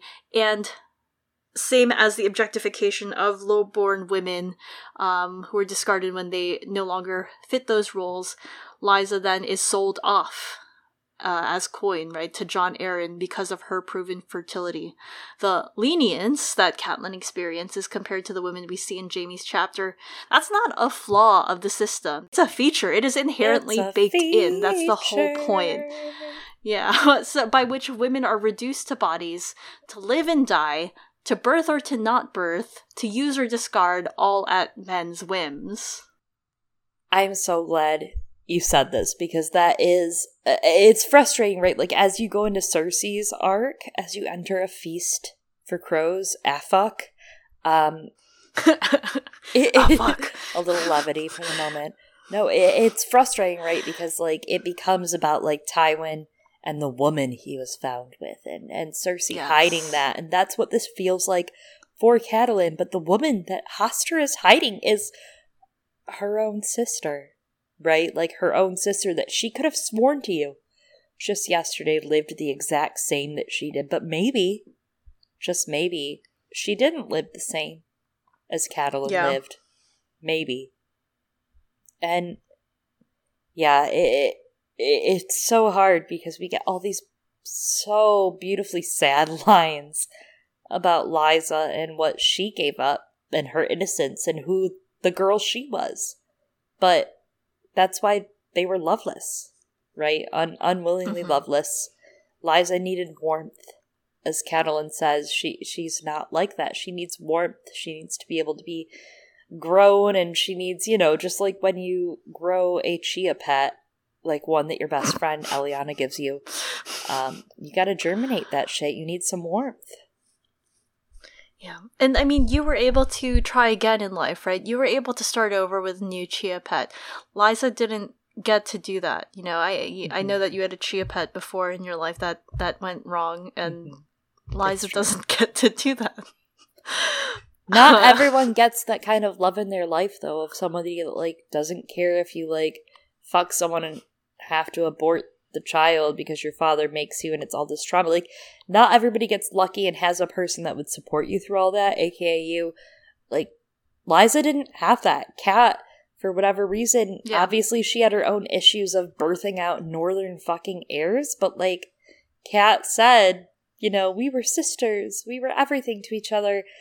But for some reason, trauma in life pulled them apart, and Kat was unable to fulfill her half of that sisterly duty, and that guilt shows, right? And mm-hmm. the next morning, it shows so much that Kat decides to write Liza a letter. She writes about the alleged death of her own sons, and then about their father's upcoming death and how it's time for him to go. And she uses a lot of fighting metaphors, right? She says, "It's time for father to lay down his sword and shield. It's time for him to rest, yet he fights on grimly, will not yield.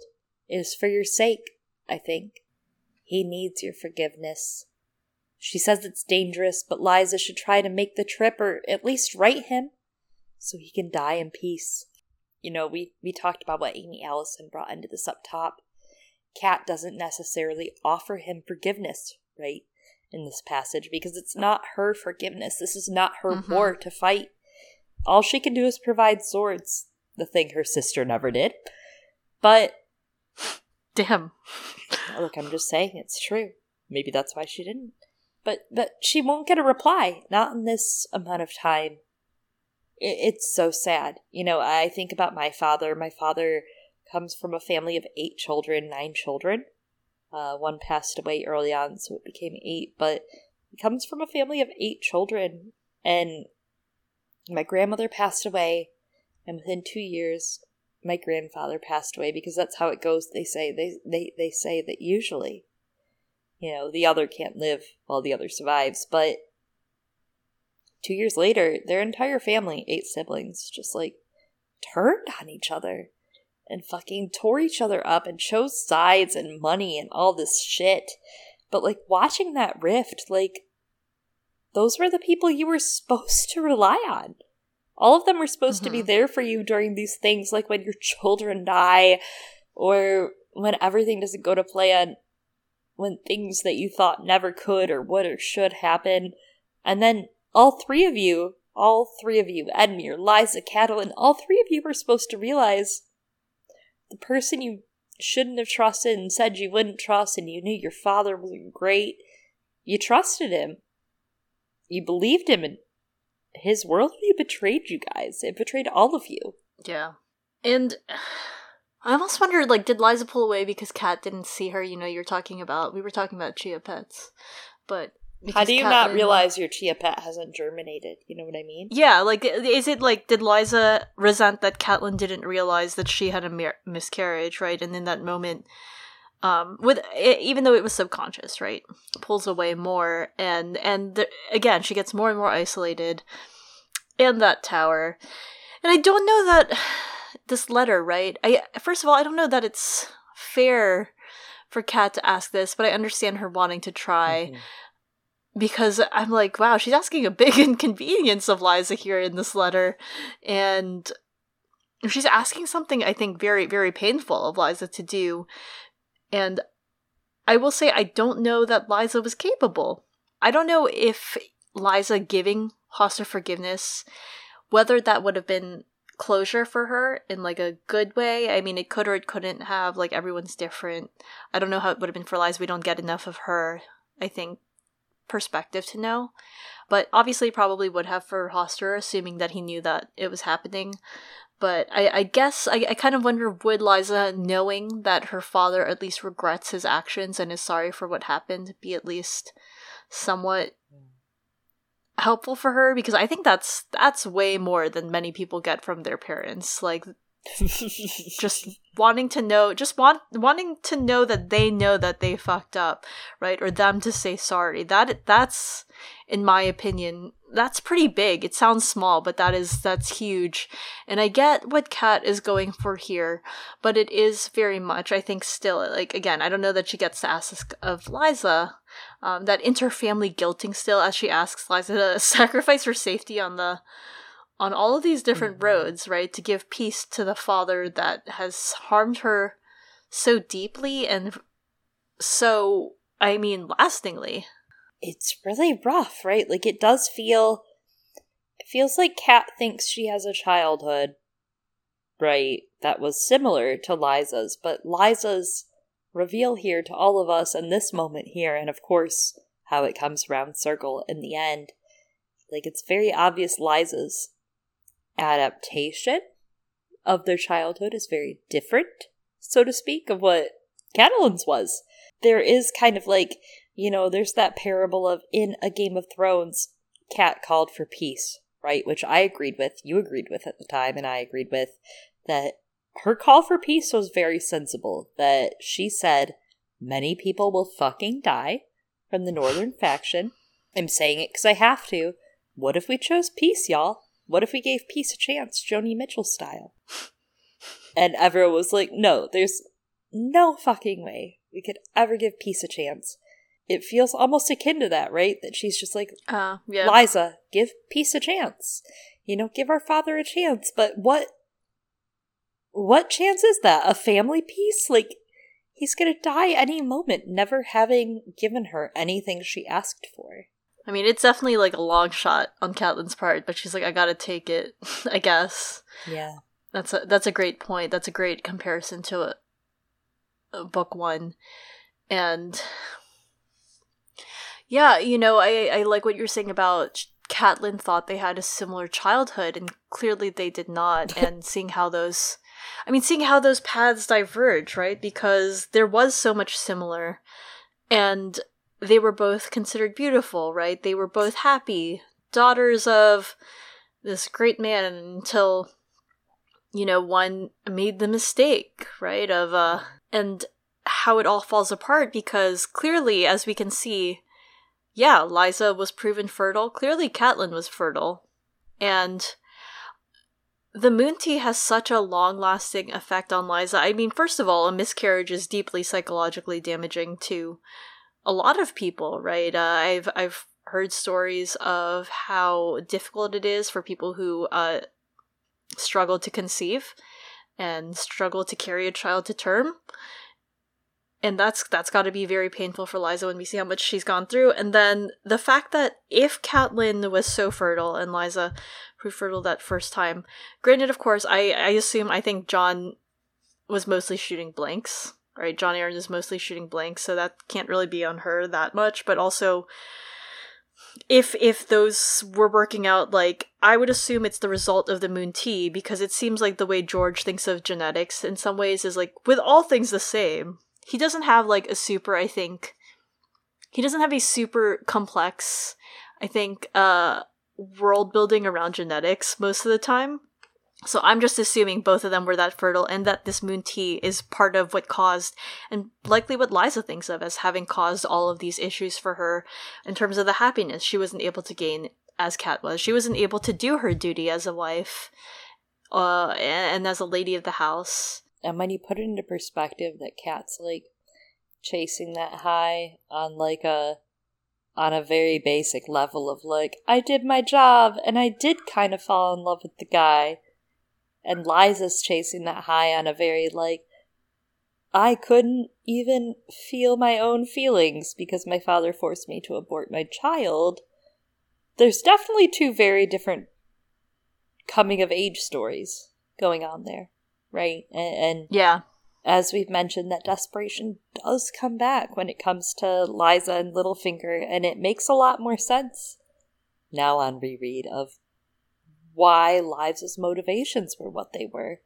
You know, I feel a lot of sorrow and a lot of sympathy for Liza, especially after some of the prose and some of the pain get, that that gets put forward in this chapter. It's horrible. It's terrible. Yeah. There's a lot of negativity towards Liza when we get to the Vale and Sansa's chapters, right? And we really explore her on that kind of more feral, more ground level. And it's painful, honestly, to relive, because it's like, the reason she clutches Robin so close to her, Robert Aaron so close to her chest, little sweet Robin, uh, the reason she calls him like that, you see it.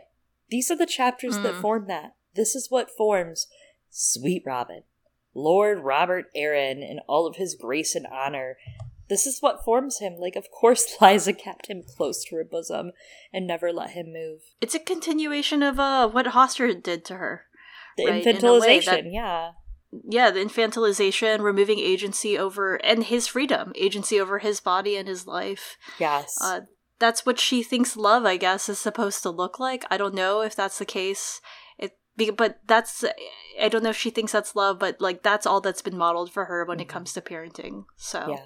And also that's now she she's decided, fuck the rest of my family. She's like, this is my only family now. Yeah. And Peter, so. This high castle on a cloud. This ice castle that no one can reach her within. There is yeah. a castle on a cloud. She likes to go there every day. It is very sad. Anyway. We have a different song reference now. As uh, as Catelyn seals the letter, Catelyn hums JoJo's Too Little Too Late, wondering how long her father has. She's like, this is gonna work, right? Uh, and then she goes to pray to the father, the crone, and the mother over in the sept. You know, it's a good thing she didn't try to tell him just to get out, leave right now. Oh, wow. Uh, he couldn't. I know, that's why He's I said dying. It's a good thing that she didn't. So the next day, Kat reads next to Hoster, and then she starts to hear a ruckus occur. She thinks it could be Robin Ryger, and she goes to investigate at the roof. And she's like, loophole! She looks out at the beautiful river everywhere and feels relief. She watches men pour in as it's Edmure and two troops returning. He takes about two hours before he comes to see her. People are jazzed, ravens are flying, but Kat is waiting, and she thinks the waiting is hard. Oh, there you go. George knows, everyone. Yeah, so so George knows. He's known this whole time that uh, waiting is hard. It is. Ugh. I'm fine. So, earlier this chapter, right, we have similar language of Kat waiting for Edmure to return, and when he gets back, he also makes her wait a little longer, because clearly he's a little miffed, uh, versus, you know, Hoster immediately asking her uh, when he'd return home, even though he was sometimes late from, from war, and say, did you watch for me, little Kat?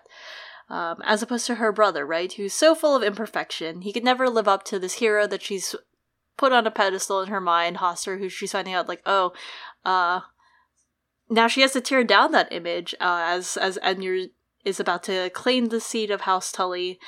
And all that waiting, it repeats for her brother, right? Earlier in the books, we find that she's waiting for Rob, and she ties that to the waiting for her father, for her fiancé at the time, and also when she was waiting for Ned, Uh, as she's watching the Whispering Wood.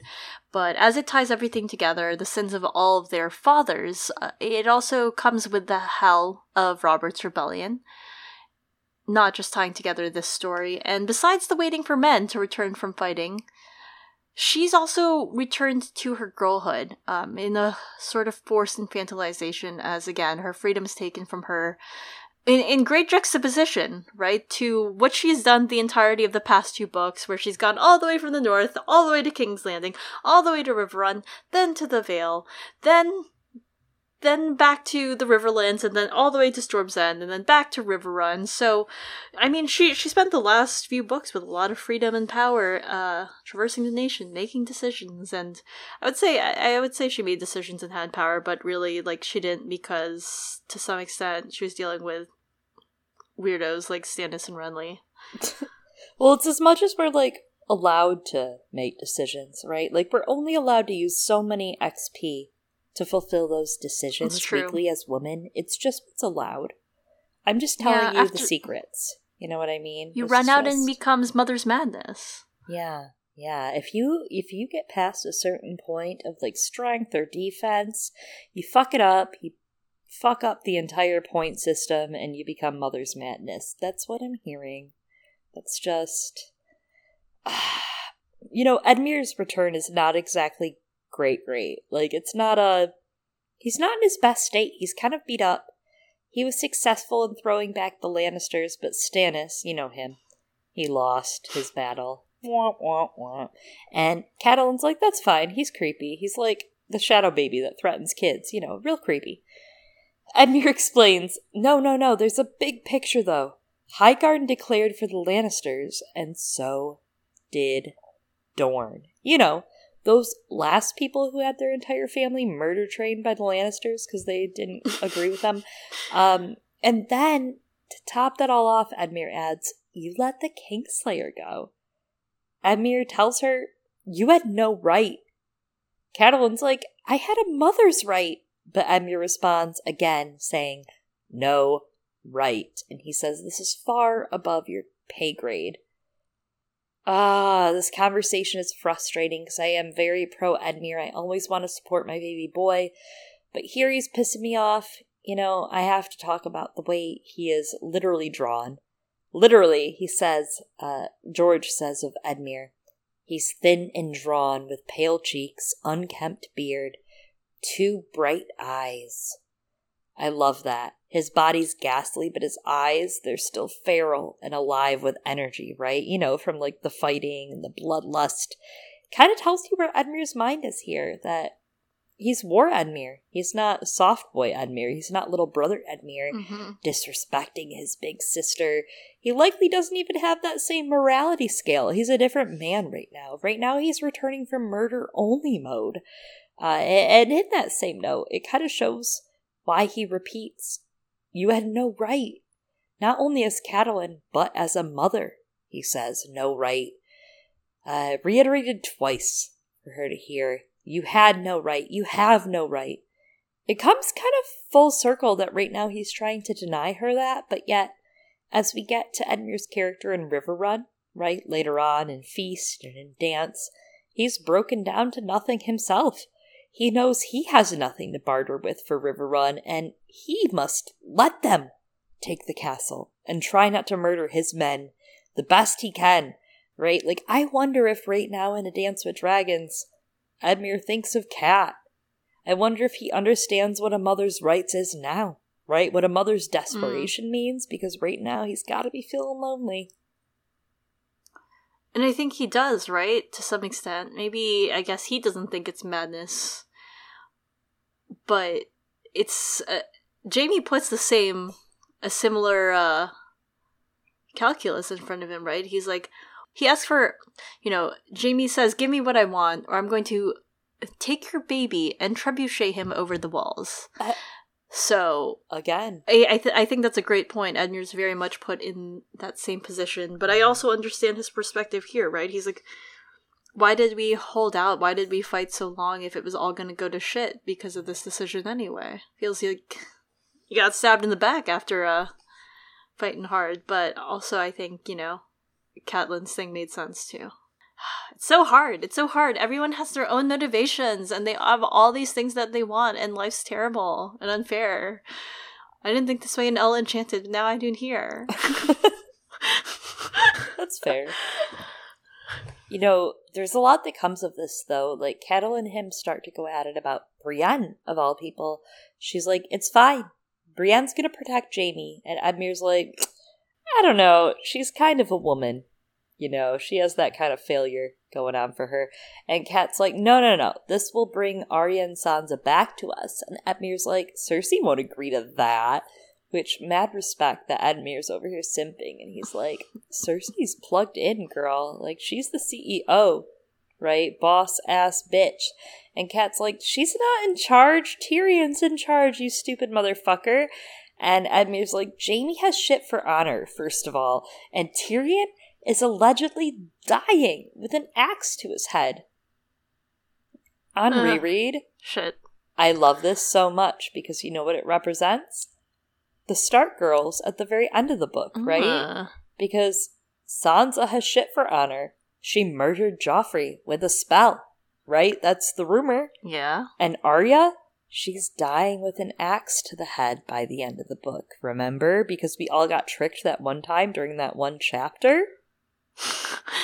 That one chapter, indeed, indeed. I mean, Thankfully, it is that gets literal. resolved quickly. Yeah. Yeah. I but mean, no, that's so that's such a great point. And each of them, it's the elder and the younger. It is. It is. And this isn't without emotions, parallel. right? Like, not only is there that parallel of, like, both siblings being related to Jaime and Tyrion, but also this is the moment where Catelyn realizes they're fucked. He just gave away that Jaime escaped, quote unquote. Not was released. Not that Catelyn was bad and evil and released him. But that Jaime escaped. And as she thinks of her girls, unwanted, unbidden, tears. Tears fill her eyes. Ugh, mother, I'm so sorry, mom. Yeah. Yeah, it's so sad. Again, within that same continuum of... Sad. They had, I guess, no value. Yeah. They weren't valuable enough, but... It feels like no one's safe here anymore, which is like such a wow. destruction and betrayal from childhood that River Run is no longer safe to the Tullies, right?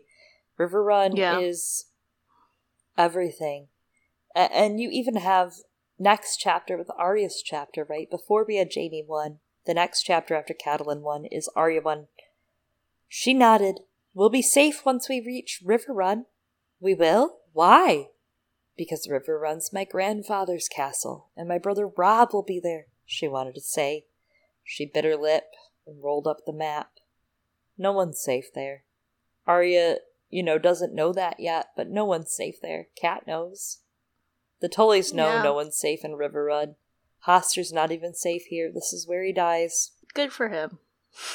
he gets he gets out of the rest of it, the rest of the pain, uh, except for that one huge regret hanging over his life. Anyway, um, but you know, I was gonna say this as a joke, but I actually do mean it. I mean this very seriously. You know, Kat's life. River Run was safe for her when she and everyone else they were they were going with the flow of life, of the rivers, of what she was supposed to do. She never fought back, but now. Now the tides have turned against them and River Run is unsafe. And I I honestly actually mean that. I think this might be real within the metaphors of the book. That's it. You might be right.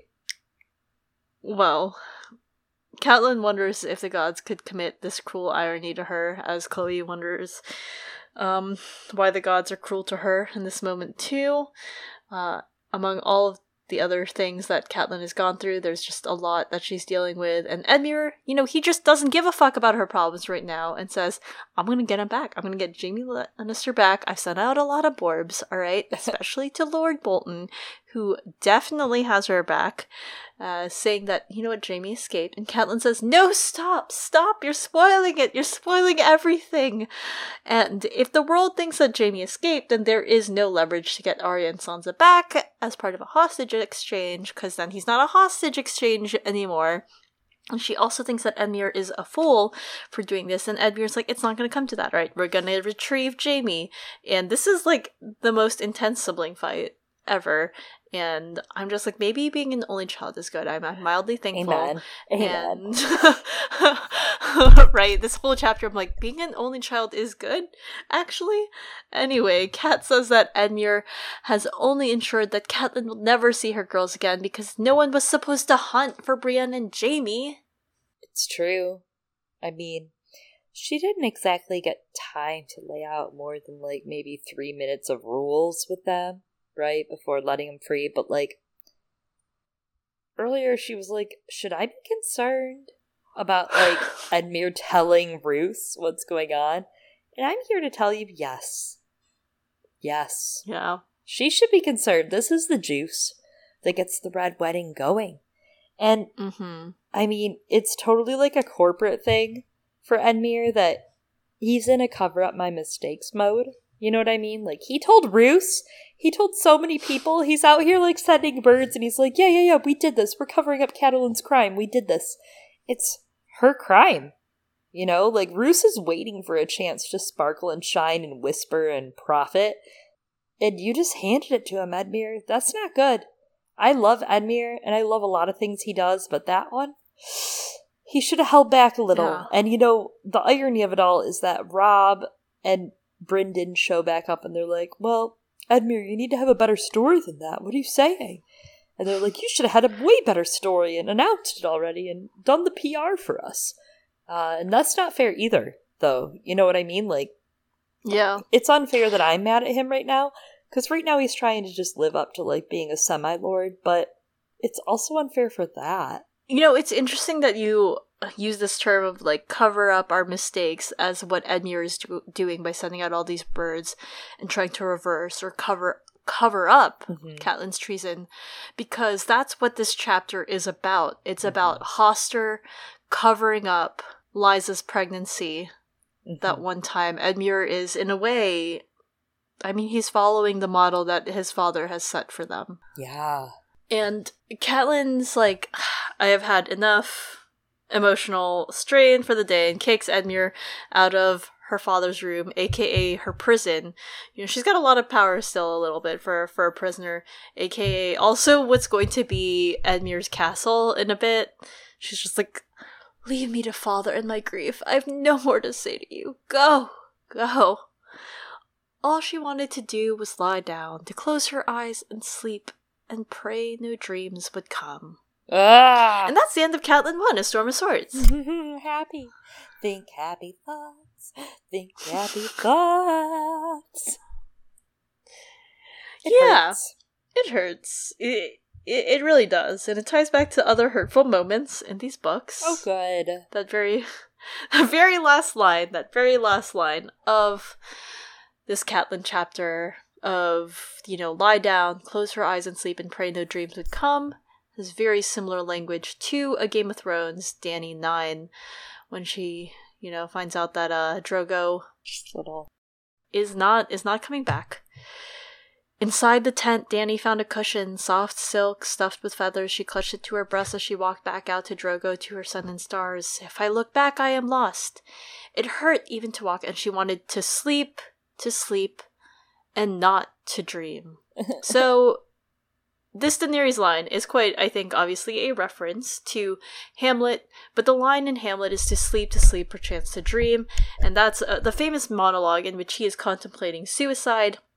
And though the language in that monologue doesn't mirror Catelyn's exactly, it, it's much more akin to Daenerys's. Uh, the, the fact that both of these chapters are tied together in terms of language, I think, shows that this death drive is starting to surface within her chapter, and, of course, becomes this string pulling the rest of the trajectory of her story in this book. I love that. Uh, I, I really think that's a great connection. Especially because, like, both of these women feel like they're so punished for yeah. being unable to perform to the expectations set upon them. And when I say expectations, I mean, these are just, like, fucking made-up rules, right? They're like, you should jumping jack every five seconds after you have sex so you can keep the baby inside you, or whatever they're thinking. You know what I mean? Like, just stupid bullshit. And mm-hmm. it's so hard to read it, and Catelyn getting over Ned is Daenerys having to kill her own lover. You know? Mm-hmm. Burn your own fucking lover down. It's awful. And yeah, that seems traumatic. She's like, what, thirteen? Yeah. fourteen? No, she's fourteen now. It's fine. She's fourteen. It's fine. It's fine. She's younger than Liza was, I think, right? Or yeah. a little lo- younger yes. than Liza. At during, least three uh, years. All like this two, going three down. years. Liza was sixteen, seventeen, I think. Kat yeah. was eighteen, nineteen when she married Ned. Ugh. Every, everything's going great for everyone.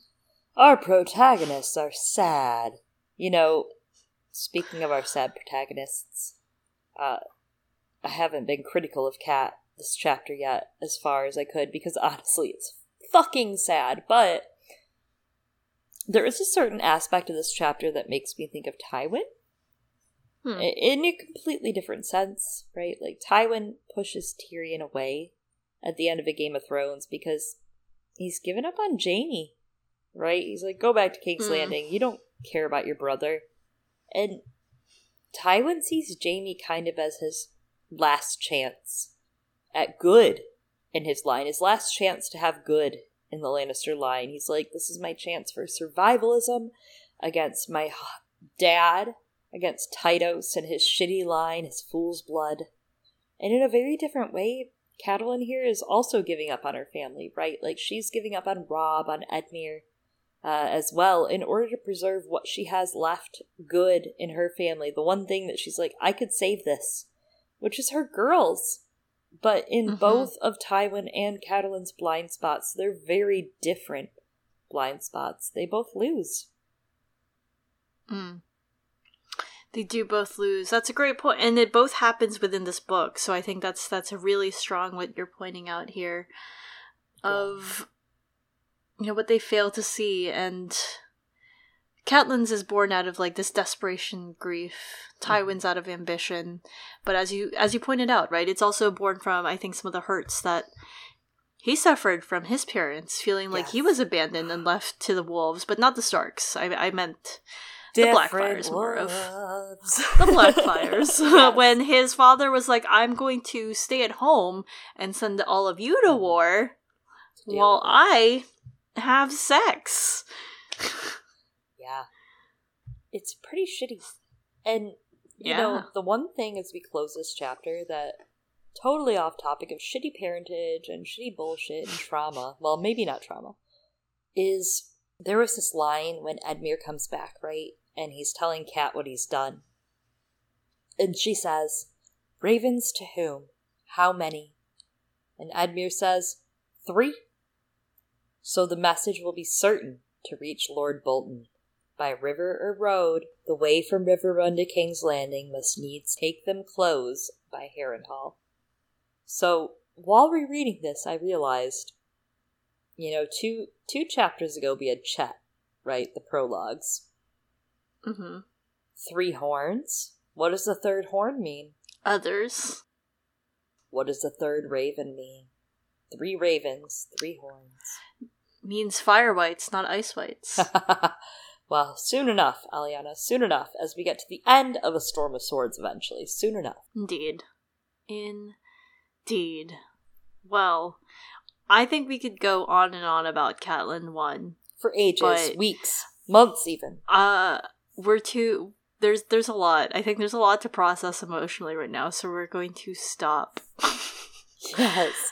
We must stop. Thank you so much for listening, though, to all of Catelyn's trauma, Liza's trauma, our trauma.